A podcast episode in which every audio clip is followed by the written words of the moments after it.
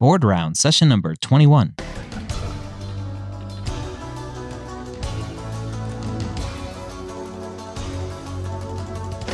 The moment you step foot on campus as a medical student, you are gearing up for one of the biggest tests you'll ever have to take USMLE Step 1 or COMLEX Level 1.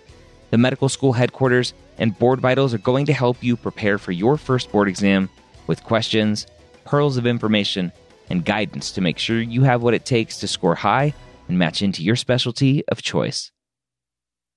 Welcome to Board Rounds. Thank you for taking some time to join us today. We have some more great content lined up for you today, breaking down some USMLE and COMLEX questions from Board Vitals QBank. If you don't know about Board Vitals, go to boardvitals.com and you can use the promo code board rounds that's all capital all one word board rounds to save 15% off your purchase of a qbank. Did you know that if you are having a problem with one of the questions there's ask a clinician on board vitals where you click a button and you say hey i'm having an issue with this question or hey i don't understand this one thing or hey your answer is completely wrong you can say that too.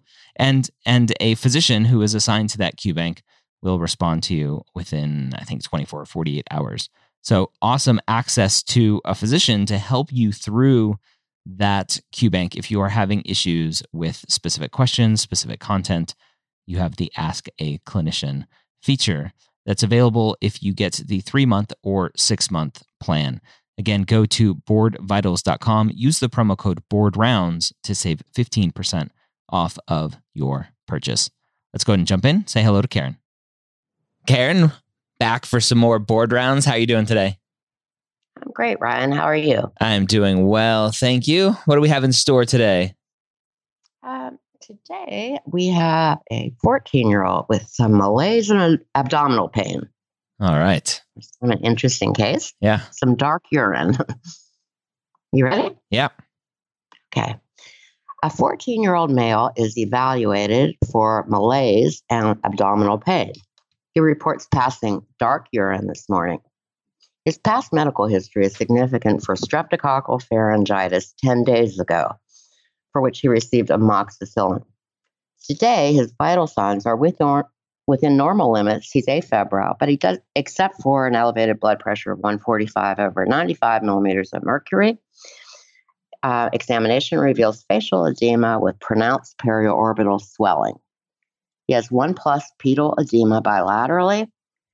Abdominal exam reveals mild diffuse tenderness without rebound or guarding. Laboratory studies are unremarkable except for a serum creatinine of 2 milligrams a deciliter. What is a common finding associated with the patient's condition? And the choices are hypovolemia, polyuria, red blood cell casts, and hypokalemia. Ooh. Um, all right. So I know I, I have been pretty good with these lately. Um, but this one I am I nothing is even ringing a bell on on where to go with the condition. So he's post strep. He's obviously got some sort of um what I would assume some sort of muscle breakdown, like rhabdo, right? His um, dark urine and serum creatinine is is elevated, so something's going on with his kidneys. Um, his blood pressure's up. Maybe not rhabdo, but just something's going on with his kidneys. Um, hmm. So for for me, um, I would have to. Eh, there's just something about hypovolemia that just doesn't sound like it would be uh, make sense. Um, red blood cell casts makes sense. Polyuria, I don't think so. So I'm between I'm between C and D, and I think I would have to go with C. But uh, I think I'm overall confused on this presentation. Well, um, as usual, good guess. but, um, I mean, good thinking, actually. That it wasn't actually a guess. You thought it through and, and you eliminated the things that it most likely wasn't. Um, so, basically the patient has sort of glomer- uh, it has glomerulonephritis, Yep. and uh, that is characterized by red blood cell casts that are almost uh, pathognomonic for glomerulonephritis. And post-streptococcal uh, gl- glomerulonephritis is not common, but not un- that unusual. And the history of streptococcal pharyngitis certainly should lead uh, lead us all to that conclusion. So, uh, yeah, it is basically red blood red blood cell casts. Um, some other findings in uh, glomerulonephritis are include like white blood cell casts, um, sterile pyuria, hematuria, proteinuria, which can sometimes be in the nephrotic range, but not always. Um, and I, I would say on this question, uh, you basically have to hone in on the glomerulonephritis. So, other findings in the urine sediment include granular casts and acanthocytes. Dysmor- dysmorphic blood, red blood cells are strongly associated with glomerulonephritis. The proteinuria, again, is variable. And then the clinical manifestations, besides the usually a slowly progressive rise in serum creatinine, include hypertension, the peripheral periorbital edema, and sometimes hypercoagulability. Um, so I, I agree with you. Like rhabdomyolysis would have been the first thing that came to mind, but there it wasn't really an option among the choices, and I Mhm. think that uh, that would be the same on the boards because they're not trying to mislead you.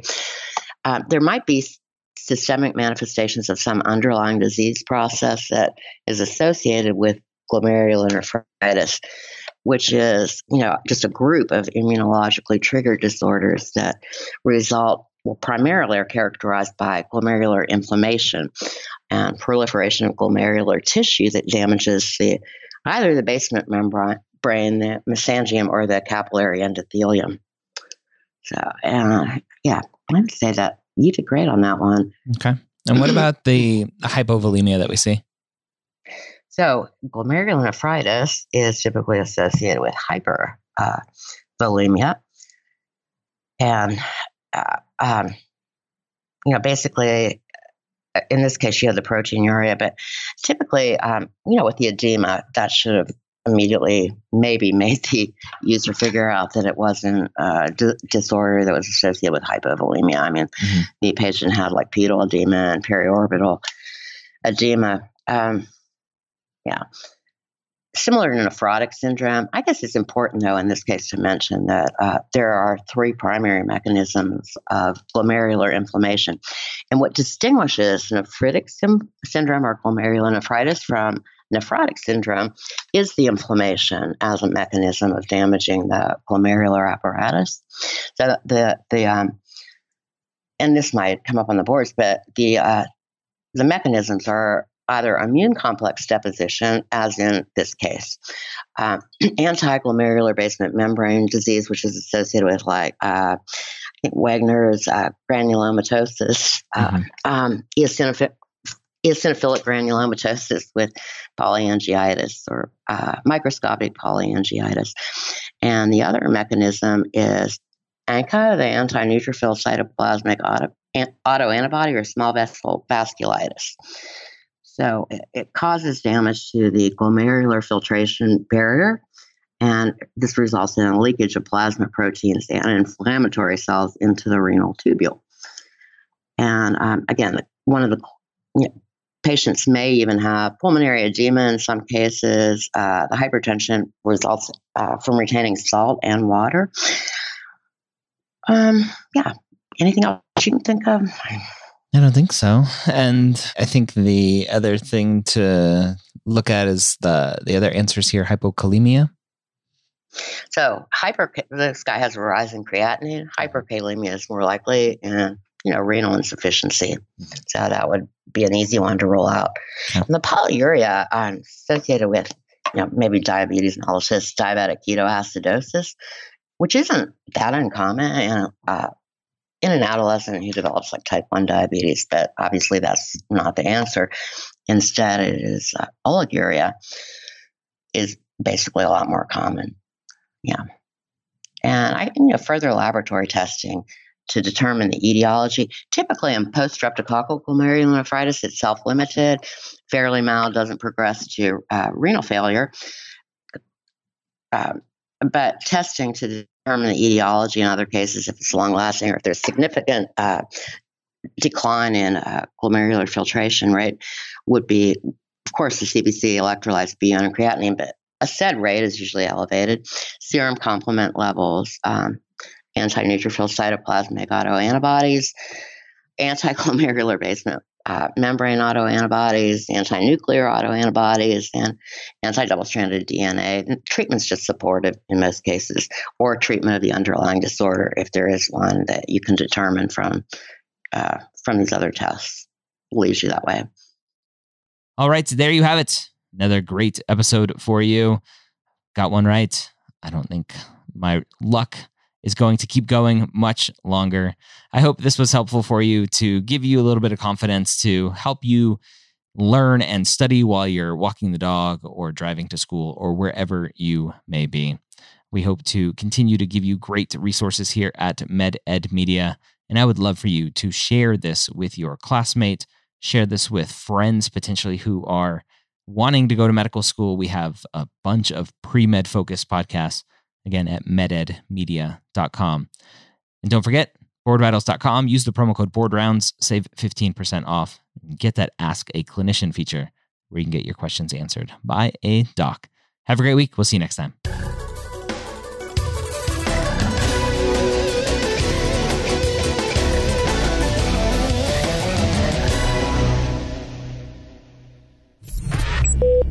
This is MedEd Media.